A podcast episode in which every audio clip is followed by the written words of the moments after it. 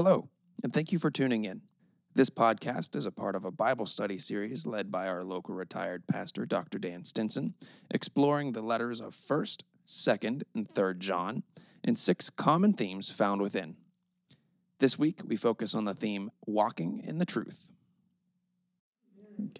Okay, we're looking at the Johannine epistles. Everybody knows what an epistle is, right? It's the wife of an apostle. No. An epistle is a letter. That's all it means. It's a lengthy letter. However, 1st, 2nd, 3rd John are not true letters. They act as a letter, but when you look at it, comparing it to what Paul writes, that's the air conditioning that you're hearing. When you look at what Paul writes, he has an introduction, a salutation, then he has the main body, then he has a blessing and closing. That would be the format of a Roman letter back then. John doesn't do that. John just simply starts talking to the people, and it's more like an essay delivered to the people, more than the old-fashioned letter. Even though he addresses the woman, did any of you read 1st, 2nd, or 3rd John? He refers to the woman. By the woman, he means the church. All right? The church in Greek at that time probably was feminine in ecclesia. So what we're going to look at is rather than read each of the three and analyze them word for word, line by line, there are at least 6 themes that John covers in all three, within those 3 letters. Some are in all 3 letters. Some of those themes are only in one of the letters. Some of the themes are in 2 of the letters, right? But the themes are walking in the truth, the centrality of love,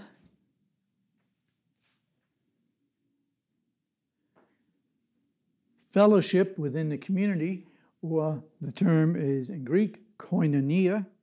Remember back in the 70s, some of you may remember, there were koinonia groups being developed in churches. Right? He spends time dealing with sin and forgiveness. Hospitality is as much about who to include and who not to include within the church setting. And then imitate the good. And we'll talk in detail each evening on one of those 6. All right.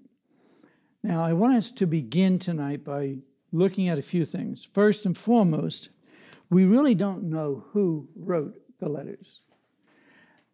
Hence the term Johannine or Johannine. It means a school of people, if you will. We are United Methodist. We're all Christians. But we have a certain way of looking at the Scripture. We have a certain way of looking at the doctrines of the church. That would be the school of Methodism or Wesleyanism. You have a Lutheran church. They have a particular way of looking at Scripture. They would be known as the Lutheran school, the Presbyterian school, the Roman Catholic school, you name it. These people gathered together in a town called Ephesus in what is now Turkey. Back then it was known as Asia Minor. And more than likely, because of the way the 3 letters flow, each of them or all of them were written by somebody or someones within that school of thought. Much of it is similar to the Gospel of John, even the beginning of it. When we first start off, it says, "We declare to you what we have heard from the beginning, what we have heard, what we have seen with our own eyes," etc. Very similar to the Gospel of John's prologue. In the beginning was the Word, and the Word was with God, etc. So there's some connection, but the content is at variance at times. So there's no concrete evidence to say, yes, John wrote the same Gospel and those 3 letters. Chances are probably not. You may be looking at 2 or as many as 3 different people writing it. Same way with the revelation of John. And truthfully, that's misnamed. It's not the revelation of John. What is it? The revelation to John it wasn't John's revelation. It was God's revelation to John. Right? Follow? So again, he more than likely did not write all those 4 or 5 documents now. So we, as with all of Scripture, we don't really know for sure.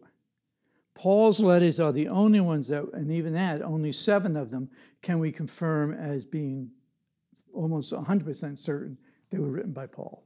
All the others were written by groups of people who were either trained by somebody whose name is attached to it. All right? Does that make sense? Okay. So what I'd like to do is show you where the stories of these 2 churches, because John's 3 epistles are written to 2 different congregations in the same town, same city, facing the same issue or issues. Right? That place is Ephesus. And you'll see, I think, better by looking at it than me just saying it, some images that will help you understand what John was facing, what the church was facing at that time.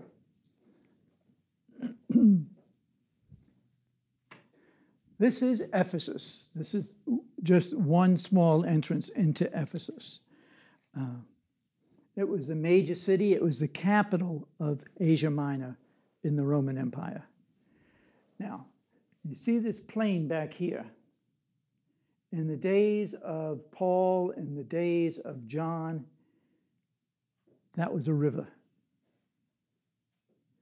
What happened is the silt built up so much that it closed the harbor. Ephesus at once was, in its earliest days, a seaport. That river led out to the sea, into the Adriatic. Incredible. So you can walk now for a mile or more, and you normally would have been walking in the river, and it's just not there anymore. Now, how big was Ephesus? Ephesus, another view of it, had about 300,000 plus people. It was a major city. Now, we tend to think of all these stories of Jesus and in the Bible taking place in little towns, right? That's the image that we tend to have. This is a major metropolitan area, right? What we're looking at is Celsus Library, and I'll tell you a little bit more about that in a bit. Again, this tells us how large the city was. That is the remains of a 75-room hotel. It's incredible, right?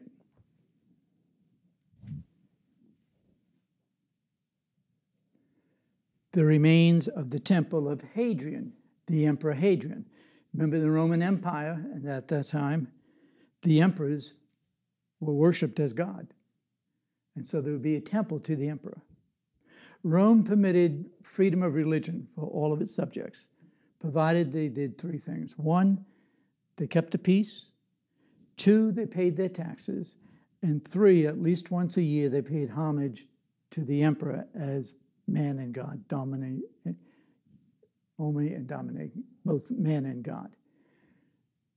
And so you would find, all through the Roman Empire, you will find temples related to the name of a former emperor. This is Hadrian's, right?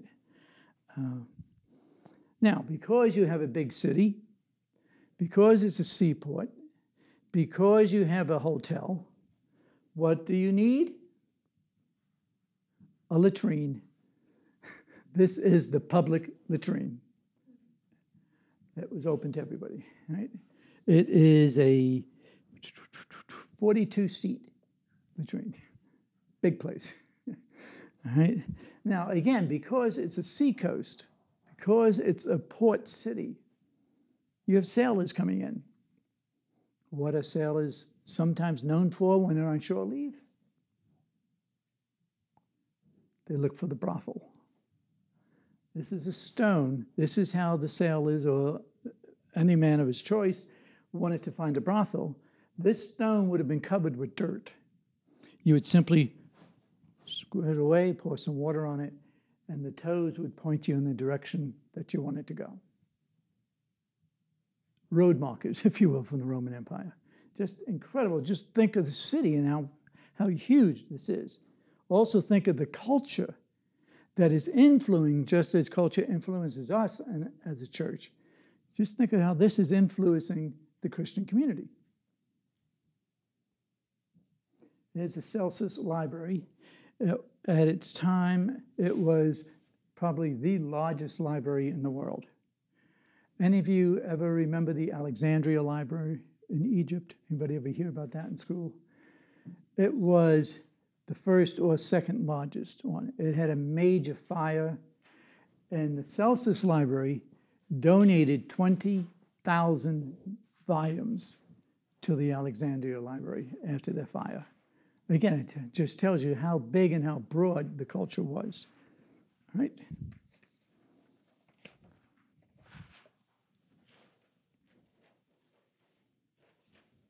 Just another view of the buildings, what's left of them. Streets always had columns on them. They were known as the colonnade. These are the steps into what they call the Great Theater. There are two theaters in Ephesus. One's known as the small one. This is a picture of the great one. Now, when you read in Acts chapter 19, you read the story of Paul encountering the idol makers. And he starts preaching that they're just stone. They're really not alive. They can't be true gods. That Christ is the only true God. And what do you think they do? They get upset. Literally, a riot breaks out in Ephesus over what Paul is saying, because if people listen to Paul, then they will stop buying the idols, which means the idol makers are out of business. So there's confrontation. You read all about that in Acts. Now, this theater holds 25,000 people.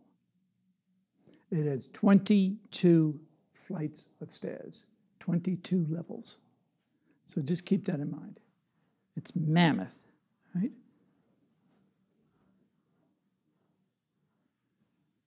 Anybody recognize these two people? Looks like Bill Dawson. It is Bill Dawson. And that's his wife sitting next to him. Did you? How was Bill today? So, yeah. Anybody recognize him? Jim Decker. Yes, it is. Yep. I can't figure out all of the other. Oh, there's Joan Lansbury. I finally found her. Yeah. Yeah, it was a rainy day.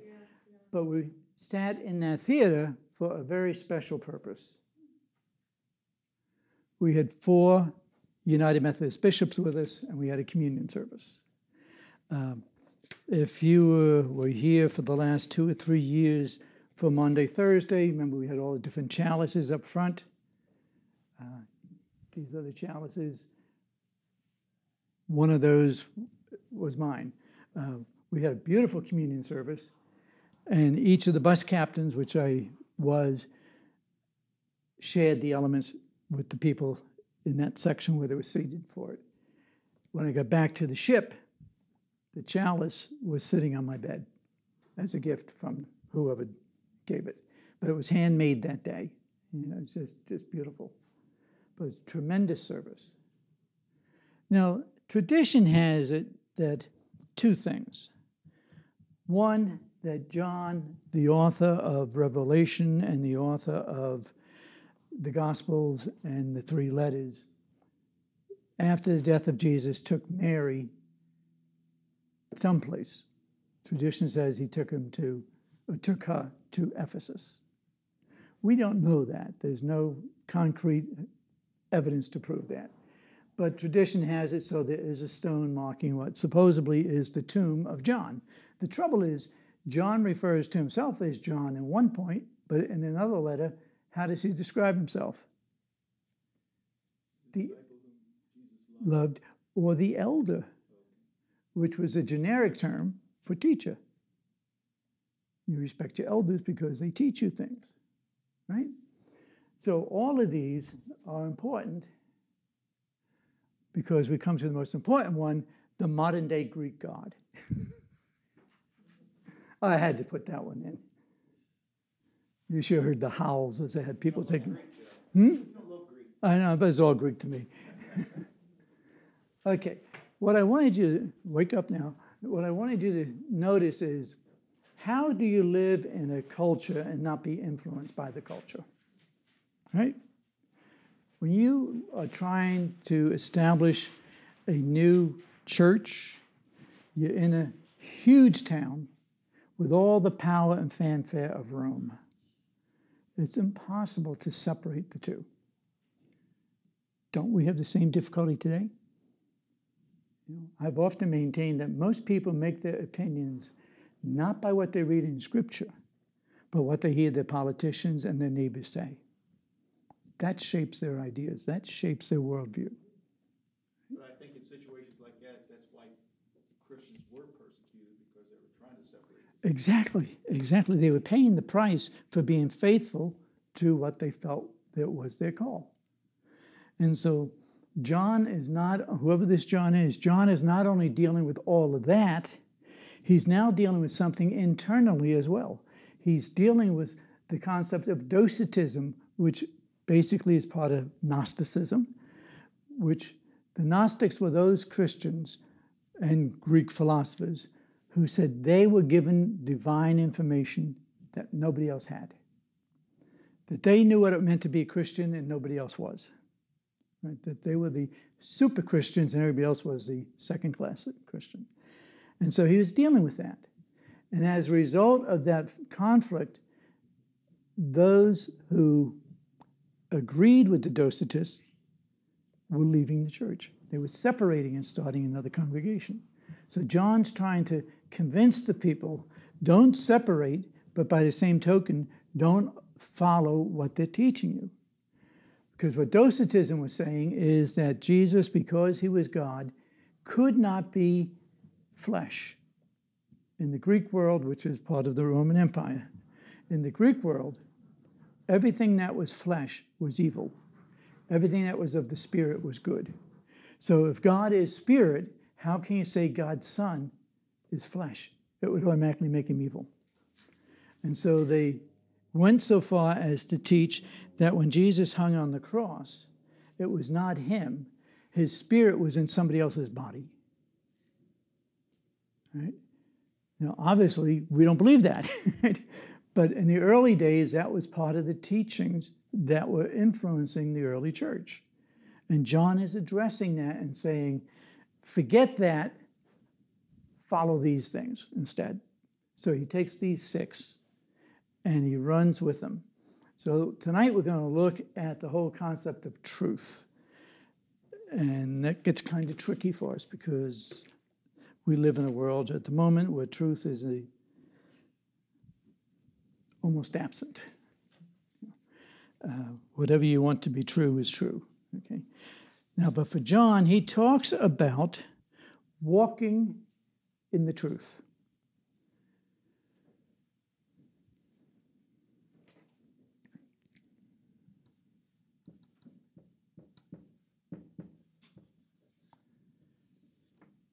Now, keep in mind, the early Christians were initially Jews.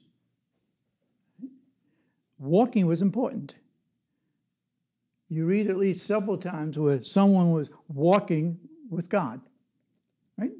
What's the first one you read about? Adam. Adam and Eve were walking in the garden with God. Right? That meant they were in, to walk with God was to be in God's presence. How did people travel in those days? Most of them walked. Abraham, right, has a conversation. He has an encounter with God, and God says, Abe, I want you to go on a journey with me. Where are we going, God? I'll tell you when we get there. And it says that they walked. He walked through in faith. Right? So walking is part of the analogy that's being used, that we are to walk in truth. Now, the problem is, what is truth for John? What is truth for you? When you hear the word truth, what do you think of?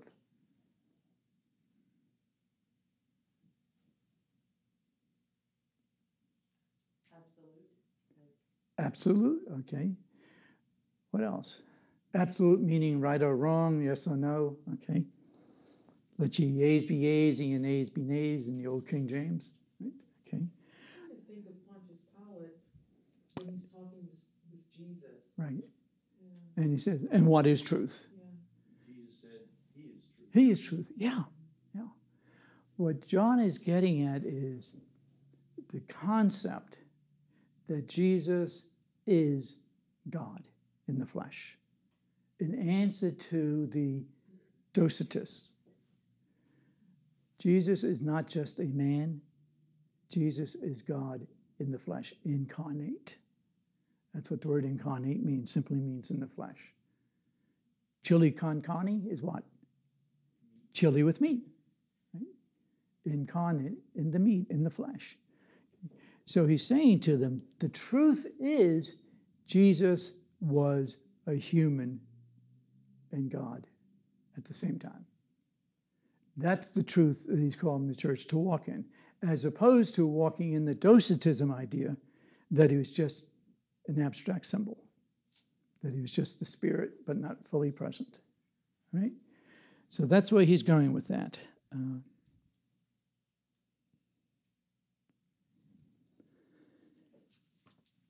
It's important that we remember something critical, and that is John, as did Paul, believed that Christ was going to return in his lifetime.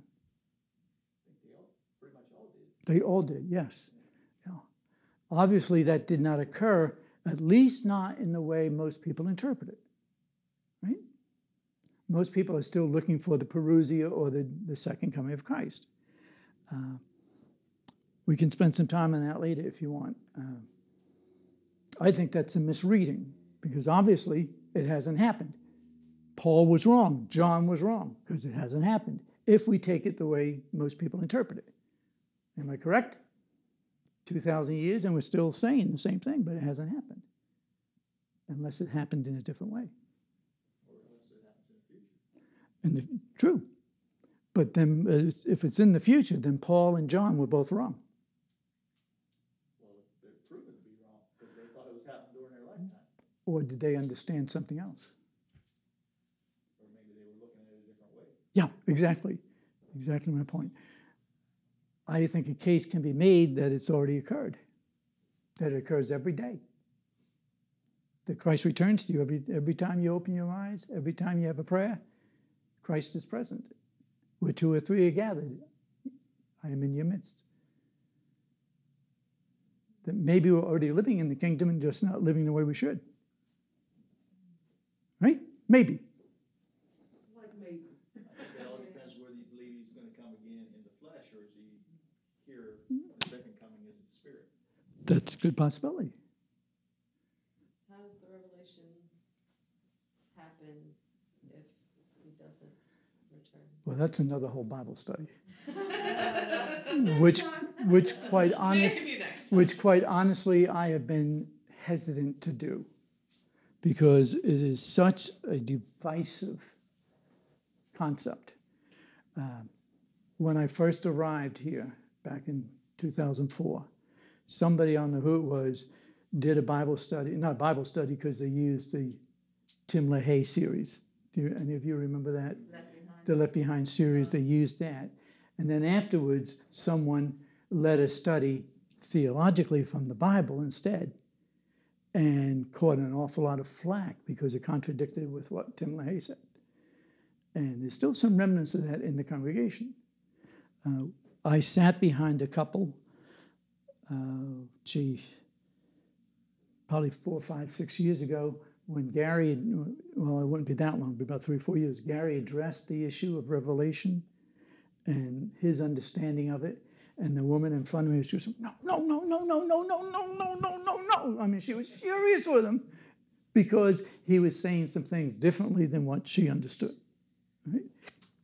So I've always been reluctant, not only myself, but it's said that Martin Luther wrote a commentary for every book in the Bible. How many books are in the Bible? 66. He only wrote 65 commentaries. He didn't do Revelation. He said he couldn't do it because it didn't belong in the Bible. Oh. And quite honestly, when the council put the Bible together in 8687, something like that, there's a long debate as to whether or not it should be in there. That it sort of contradicted what they understood the Gospels to be saying. And so it's been problematical ever since. Right? The Bible is God breathed. I know man puts his fingers in things and makes a mess. But you have to respect the fact that it's there, and some of the imagery is what I think gets most people. Right, exactly. I think Martin Luther was wrong. Yeah. I think he was right, and he was rebelling against what I consider the misinterpretation of it. To me, it's one of the most hopeful books. I have been able to reassure people in times of crises with Revelation 21 and 22. A new heaven and new earth. I am with you. You know, the constancy of God's presence. Revelation means to reveal. It reveals that no matter what you face, God's still going to win. Now, what happens is, you're right, the language, the images, which are very, very Hebraic, that we have all kinds of issues with. And people have tried to interpret it all different ways. People predict when the world is going to end based on it, which is what you're referring to. And so far, they've all been wrong. Because we're still here. So we have to take another look at it and say, what's really going on? And that's part of the reason why the three epistles of John are somewhat different than Revelation, because Revelation gets misinterpreted, whereas John's letter doesn't. John's letters or epistles. Do you want to say something else? No, not really. You covered it. Okay. Yeah. Remember we said that the Bible is a library, 66 books. And as with any library, there are different categories of books. So when we look at Revelation, there are those who maintain Revelation is prophecy. It is not. It's apocrypha. It's apocalyptic. It is talking about the end. But the end times has to be understood within the Hebrew setting. We talk about years, months, weeks, decades, centuries, millennium, right? The Hebrew people, and Jesus included, divided time between the age that is and the age to come. Now, that's foreign to us. But Jesus said, this age will not pass away until. Right? He's talking about the age when God is not physically present to the time when God is physically present or spiritually present. Right? So the question then becomes, and the Christian church has debated this for years, do we live in the belief that God is present in our lives? Then that's the new age. Because the belief was prior to that, God was distant. God was not intimate. Look at the beautiful image in John's Gospel about the time that Christ dies on the cross. Yeah, the ripping of the curtain. Yeah, everything is open. Yeah, everything is open now because of Christ. And notice, normally when you rip a piece of material, those of you who sew, you sew at the top, don't you? And you rip it down. It was ripped from the bottom up. It was rent in twain from the bottom. In other words, it opens up to humanity immediately. Right?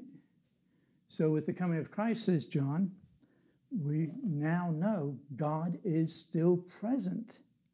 Even if he's physically not present, unlike the Docetists, he's saying Christ is still here.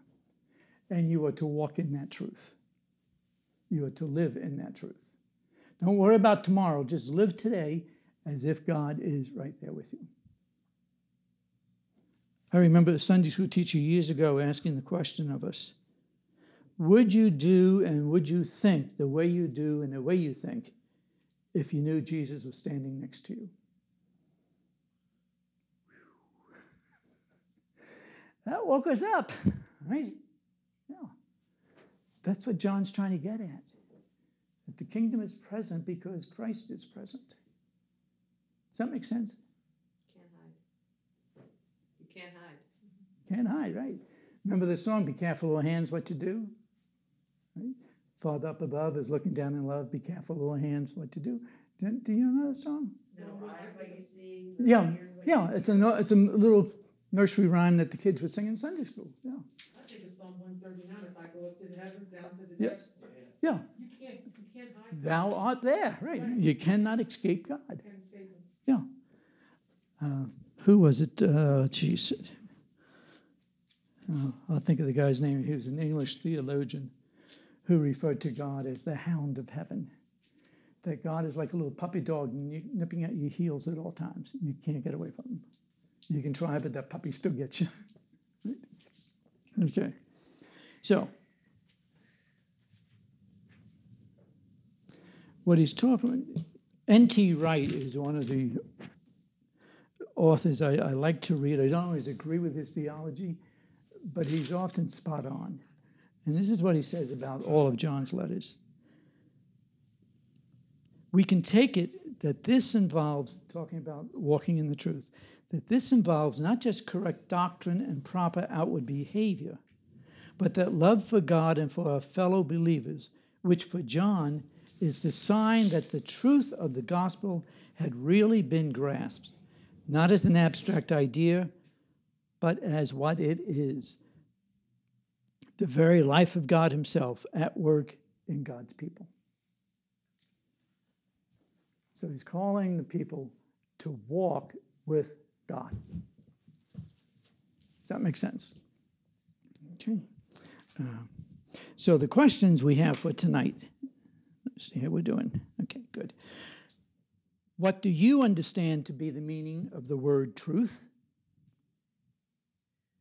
Is truth just correct thoughts about God in Christ? Does truth involve behavior? Where have you seen truth distorted? Jump in. What are your responses? What do you understand the meaning of the word truth to be? Anybody? It's hard. We need to deal with it. I forget which Supreme Court justice it was. He said, I can't define pornography, but I know it when I see it. Right? I think I know truth when I see it, but I have a hard time defining it. How would you define it? Anybody? What did Jesus answer the conversation with Pontius Pilate? I'm trying to remember that whole time. Yeah, so am I. Wasn't that similar to the statement that I am the way, the truth, and the life? Yeah. You're looking at basically saying, here it is. You're looking at it. This is what truth is. Yes. And that's precisely what John is saying. The presence of Christ now is the truth in which you walk. So how does it live itself out then? Obviously, it's more than just doctrines. Doctrines are man-made creations to try to explain the unexplainable. And sometimes the church has gotten it wrong. There was a doctrine that women shouldn't be leaders, all that kind of stuff. Okay, so we know that human frailty is always at work in the church. Okay? But to walk in truth, I think at least, says that when I see something untrue, I have an obligation to call it out. When I see evil, I have an obligation to confront it as a Christian. Do you remember the story of David and Bathsheba? And the court prophet, Nathan, tells this parable. He says, King David, there was a man who had all kinds of sheep. He spotted a man who only had one sheep, and he took that one sheep for himself. And what was David's response? That man deserves to die. And Nathan looks him right in the eye, points the finger, and says, you're the man. You're the guy I'm talking about. There are times that the church, I think, has lost its prophetic voice and is unafraid to point that out and say this is wrong. Socially, we have a lot of stuff going on in our culture that the church should be speaking about. And we don't hear it quite as often as we should. Is there a fine line, though, to judge other? I find that, I know something's wrong. Right. And if it's definite wrong, Okay, let me ask you this. It's not my job to judge that they're wrong. Okay, let me ask you this. If you see just smoke coming out of a house, can you make an assumption that there might be a fire there? You could, yeah. Would you not do one of two things? Either call the fire alarm or knock on their door? Yeah. Without all the certainty. Of course not. You're going to do what you believe to be the right thing. In love. Though. In love. In love. I'm reading this book. It's great. It's called 12 Ordinary Men. Oh, yes. Yeah. He says, he talks about, right now I was reading about John. Right. And John as a youth, that he was all about truth, but he lacked love. And he said that it's wonderful to have a high regard for truth, but zeal for truth must be balanced by love for people. Right. Or it'll give way to judgmentalism, harshness, right, and lack of compassion. Yeah. I said this. You have the truth, but love has to be right along with it. What's the first thing? After truth, what does John cover? Right. The centrality of love. And he says truth without love is just brutality. Right. And love without truth is just sentimental. Right. But love without action isn't love. Right. It's just emotion. What is that? Corinthians? Yeah. 1 Corinthians 13. But actually, it's 1 Corinthians 12, verse 31, and then 13. You need to read that last verse before you start reading 13. Because he says, in 12, he's talking about all the different things that people are trying to do to be, quote, to be Christian. And 1 Corinthians 12, 31 says, but I will show you a more excellent way, the way of love. We miss that when we just jump into 13. That's what I see today in our culture a lot, is that we can't even agree to disagree. Right. Love. Without being disagreeable. Yeah. Right. We can't even agree to disagree in love. I mean, we can. Maybe you're not going to change my mind. Maybe I'm not going to change your mind. No. But I'm still going to love you. You're still my sister. Yeah. You're still my brother. I'm not. Yeah. But we don't. I don't see that today. I just see too caught up in fighting. Yeah. Than loving. To some degree, it's true. But by the same token, there are some issues that are severe enough that sometimes you just have to say, I love you, but you're not going to like what I'm saying to you. That's it. You know, I can love you and still say something that you need to hear. Mm-hmm. You may not like me. Sometimes you have to. But you know what I'm saying today is very few people can combine the two together. Right. You know, I tell you what, you know too. I read Facebook. And I see people who, on one hand, you're bashing people and calling them idiots and all kind of names, and then there we hear the next verse, they're saying, I love God. Yeah. Right. Right. Okay, really? Yeah. Anyone who says, I love God and hates their neighbor is a liar. Yes. That's scripture. That's scripture. And I think that's what John. Yes, exactly. Exactly, yes. I realize that in this part of the world where we live in Western Pennsylvania, I'm perceived to be a very liberal individual. I don't think I'm liberal. I think I'm Christian. And that forces me to sometimes confront things that people don't want to talk about, like racism. So I march in Beaver Falls. Because that's where we live.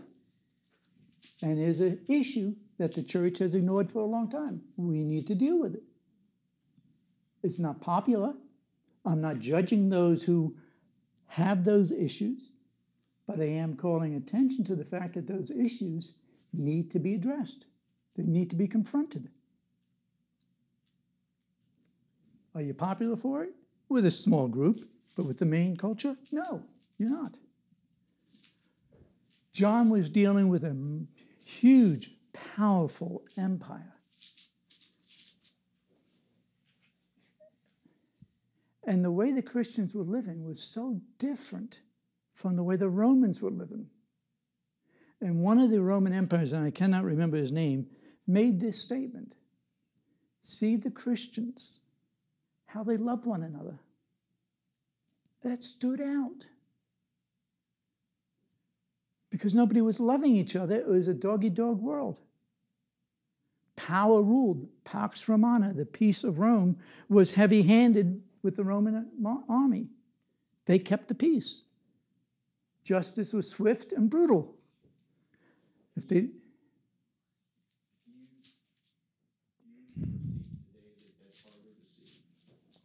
Oh, yeah, we are so enculturated. We are so absorbed with the norms around us.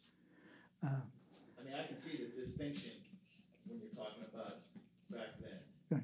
Now, sometimes it's hard for me to tell. Yeah. You know. Very, very hard. It was hard for John Lewis. It was hard for Martin Luther King to publicly stand up and condemn what, not the people, but what the people were doing. Here's the way I look at it. If we are truly family, which I believe in my depth of my being, we are called to be family. In fact, if I ever write a book about God in all its totality, rather than talk about the kingdom of God, I would drop the G. We're all kin. We're all family.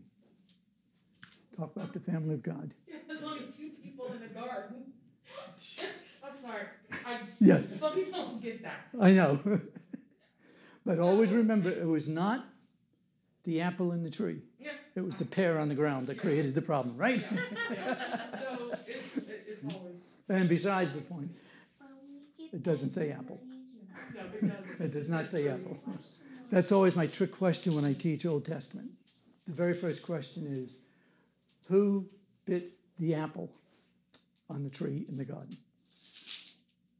Nobody. So it really doesn't. It just says apple. Fruit. No, it says fruit. Like how many wives there were? Yeah. Right. Okay. So, to me, when he's calling people to walk in the truth as you know it would be, Christ is Lord, not Caesar. So you have to walk the way Christ would have you walk, not the way Caesar or society would have you walk. That's the issue today. So many of us, and I've said it before,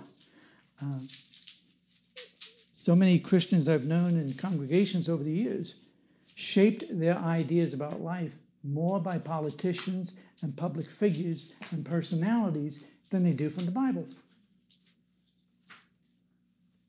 I just, back to what you were saying. Yeah. That's one of the reasons why, we read about King Nebuchadnezzar, the statue, right. And when they would blow the trumpet, everybody had to bow down to him.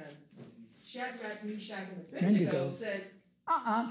You know what? I'm really bowing to God, So as a result, we right. all know the story, but it's just, that's what I look at, how I kind of right. picture. In Ephesus, there is a huge post with nothing on top of it. What used to be on it was a huge statue, 2 or 3 stories high, of Artemis, the goddess of fertility.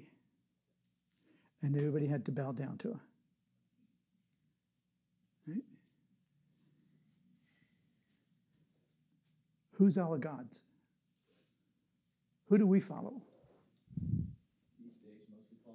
Yeah, exactly. Or some people, movie stars and football players. And Yeah. I remember a couple of, maybe 2 or 3 Lents ago, doing one of the Lenten meditations, and they used the title, Christ is Lord.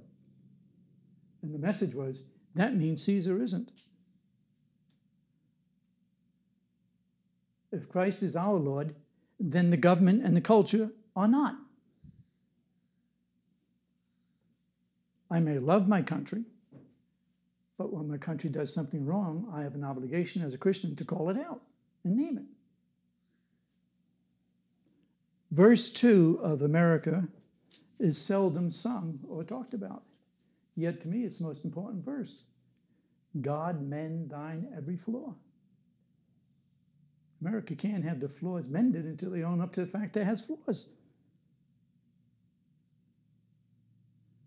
When we say we're number one and we're the greatest, oh really? What does that do about kingdom? What does that do about family?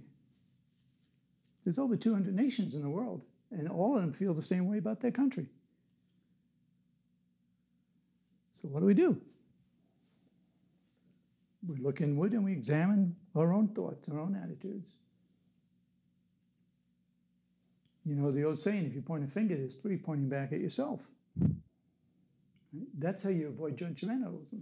You recognize that, yeah, what you're doing is wrong, but you know what? You can probably point your finger three times at me and you'd be right on. But you know what I think, though? Within the church, not everybody agrees on what issues are wrong and right. Exactly. There's people who, of course, racism. We have racism. People oppose abortion. People oppose homosexuality. People oppose other things. Right. And the hard thing within the church is, it seems not everybody stands for the same thing. And that has always been true. The church has never been unified.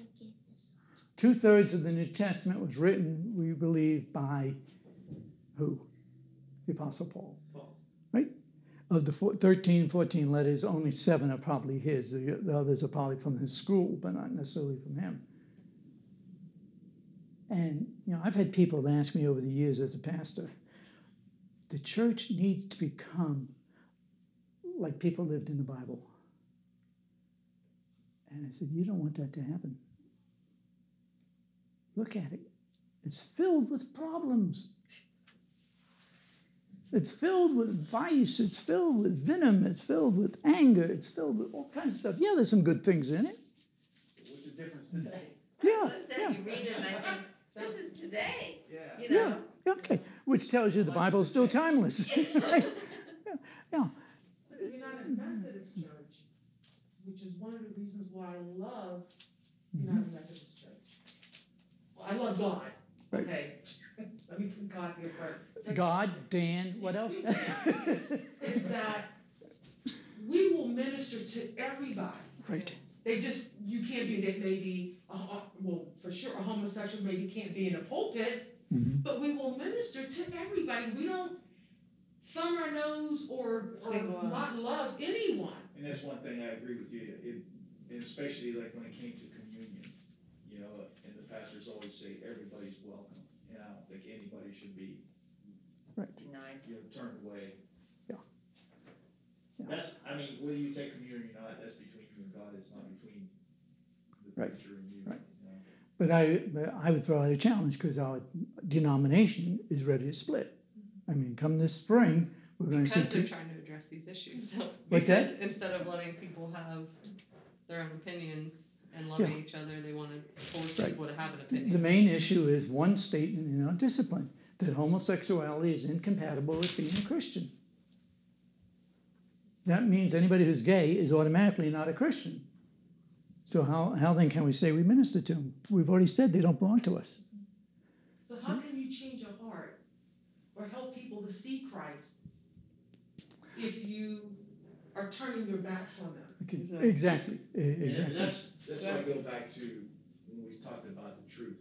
And I see a lot of preachers on TV who will talk about homosexuality, and more or less, if I was gay, there ain't no way I'm going to any church after listening to them. Absolutely. Absolutely. I do believe, and that's one thing you say too. I love the idea we're still welcoming. God changes people. How can people be changed? if you turn them away. Right, but the church is being challenged to welcome and to baptize means to make everyone a minister. In United Methodist theology, your baptism is the first step on the road to ministry, not ordained ministry necessarily. The church usually has only one or two pastors, but hundreds of people, hundreds of ministers. Right? And so I argue this point at annual conference all the time.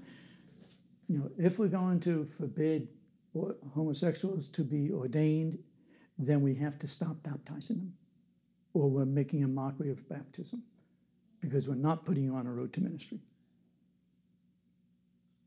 It was the same thing 30 years ago with women, where women could not be pastors. Same argument. And guess what? When we ordained women, the church didn't fall apart. In fact, that baptism that we talk about with United Methodists, is that the way baptism is understood from the Bible? Yeah. Okay. Yeah, you're baptized in order to follow Jesus in the way Jesus calls his disciples. Because in the actual Baptists, what I get from them being baptized is just a proclamation that accepts Christ. You know, in United Methodism, baptism is the first step into the door of the church and all of its ministries. That at baptism you receive a gift of the Spirit of some kind, whether it be hospitality or generosity or whatever, and then you are to use those gifts within the ministry of that congregation. In essence, that we are all ministers to each other. Yes, yeah. When I was full-time pastor, I would often take the membership of the church, and on the bulletin where you would have, it would say Pastor Daniel Stinson, it would list 375 ministers. Not by name, but just by number. Whatever the attendance of the church was, I was their pastor, but we ministered together. Okay, does that make sense? Right. That's different than some other denominations. That's why we got different denominations. Sure. Yeah. Same way with United Methodists. We are not appointed to a church. As a pastor, we're appointed to the community through the church. The community is listed before the church name is. Is that why you get moved around a lot? It's part of the reason you get moved around, but also why most Methodist pastors are very much involved in the community. For that reason. Unlike, say, Presbyterian or Lutheranism, where the congregation hires and fires. If you don't do what they say, you're no longer welcome. We have a different format. We have a committee called the Staff Parish Committee, and who works with the district superintendent to change a pastor for different reasons. Did they have that vote, P.S.? What's that? I don't remember hearing anything. Did they have that vote on LGBT? Not yet. That will be coming up sometime this spring. It was supposed to be July or something. It was, but because of the virus, everything's been pushed further and further. Our annual conference, which normally meets in June, for 4 days, is going to meet for 1 day at Presque Isle in October. You know, everything's messed up with the virus. How are they going to get things done in 1 day? That's all it really takes. The rest is so much fluff. Oh. You've been to annual conference. Yes, many years ago. Yeah, so you know that there's a lot of stuff that doesn't have to happen there. I haven't been there in 10 years, and I haven't missed it. I miss the fellowship, I miss the worship, but I don't miss hearing somebody arguing over a piece of legislation that, well, should it say shall or should, for 45 minutes. Yeah. That's one of the nice things that's come out of the virus situation is it's forced you to realize like what's important and absolutely how much time you should really spend on a subject. Like, yeah, let's shrink it down if we don't need it. Right. Like, yeah. You just focus on what's important. Yeah, but I'm like Kent Parkhill when people in a church disagree. My response is, "That's okay, I agree with you, but then we both be wrong." I love that statement. Now, the question is, can we disagree without being disagreeable? Yeah, that's what love is all about. Does that mean people are going to like you? No. The trouble is, I think, Ed, that this is the main issue that we've seen in culture, is that we've confused like with love. Like is an emotion. I like this, I don't like that. Love is an action that says, even if I don't like what you're doing, I will do nothing to hurt you and everything I can to help you. Well, when Jesus said love your enemies, if somebody, harms you or murders somebody in your family, I don't think he's talking about that like emotion. I think he's talking about the way you act against them, the way you treat them. Don't call fire down from heaven to burn them up or anything, but treat them or whatever. We had a pastor in our conference, it's been 20 years now. It made the national headlines. His daughter and two granddaughters were brutally raped and killed in their home. And he shared with me his struggle. How do I forgive them? How do I still love the guy who did that? And he said, quite honestly, my immediate response was, I now believe in capital punishment. And he said, I had to work through that.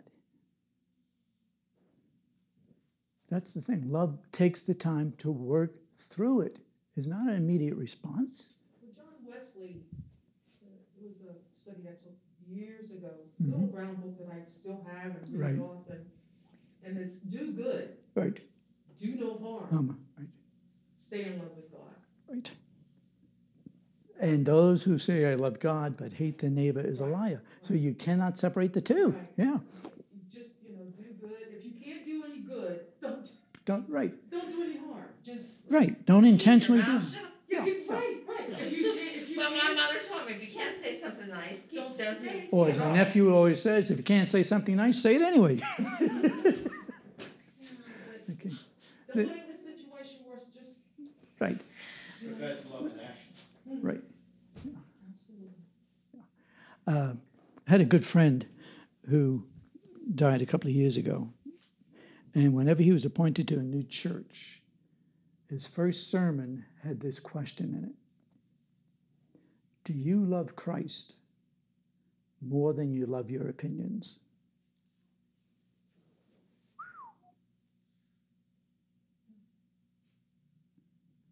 That's hard, because we think our opinions are shaped by Christ. We like to believe we're Christian, therefore every one of our thoughts are the right thoughts. Unless you're God himself, that's not true, right? So truth, then, is walking in such a way that the love of God is present. And sometimes the love of God confronts. Sometimes the love of God comforts. We were taught in seminary in preaching, it's the pastor's job to comfort those who are afflicted in the pews, and to afflict those who become too comfortable in the pews. I like that. Right? Yeah. I had one man go out of church one day and said, "Dan, you really stepped on my toes." I said, "Well, you got 10 of them for a reason." "Did you feel the pinch?" He said, "Yes." I said, "Is it going to change what you think?" He said, "Probably." I said, "Then I did my job." You're supposed to. Right? Martin Luther King did not have success because he was sweet and kind. It was because he was firm enough in his understanding of God's will that he's willing to do whatever was necessary in order to accomplish it. I just finished reading John Lewis's book. Same way. Who willingly allows himself to be beaten with a club simply to walk across a bridge? And all through the book, he kept, John Lewis keeps saying, but this is what God calls us to do. We confront evil. And that means you're not popular. The light shines in the darkness, and the darkness shines overcoming. Right. So truth then becomes not an abstract, but a way of life. Do we do it perfectly? No, because we're imperfect people. I remember when my kids were all in school, we celebrated one of my children who received an A and got a special treat because they got an A. But the other one was treated because they got a C. That one worked fully to their capacity. They were treated the same. I think that's the story of life. As long as you try to do the best you can under God's leadership, that's the best you can do. Are you going to make mistakes? Are you going to be as good as somebody else? No. You know, I was always taught, try to avoid a fight, because even if you win it, there's somebody bigger than you waiting in the wings to come and take you on. Right? I wouldn't have survived in New York City with the gangs in the high school if I didn't learn how to be friends with both sides. I made sure that the leader of both gangs was my friend, so both gangs left me alone. That's early training in reconciliation. I was reconciling myself to being safe. Right? But isn't that true? Isn't there wisdom in the sense that we do the best we can and we leave the rest up to God? All right? Next week, we're going to look at love in more depth. If you will, read through all three of the letters, because we're jumping back and forth between them, and they're so small, it won't take you long. All right? Write down any questions you have. Bring them in, and we can discuss them. Right? Bless you all on your way.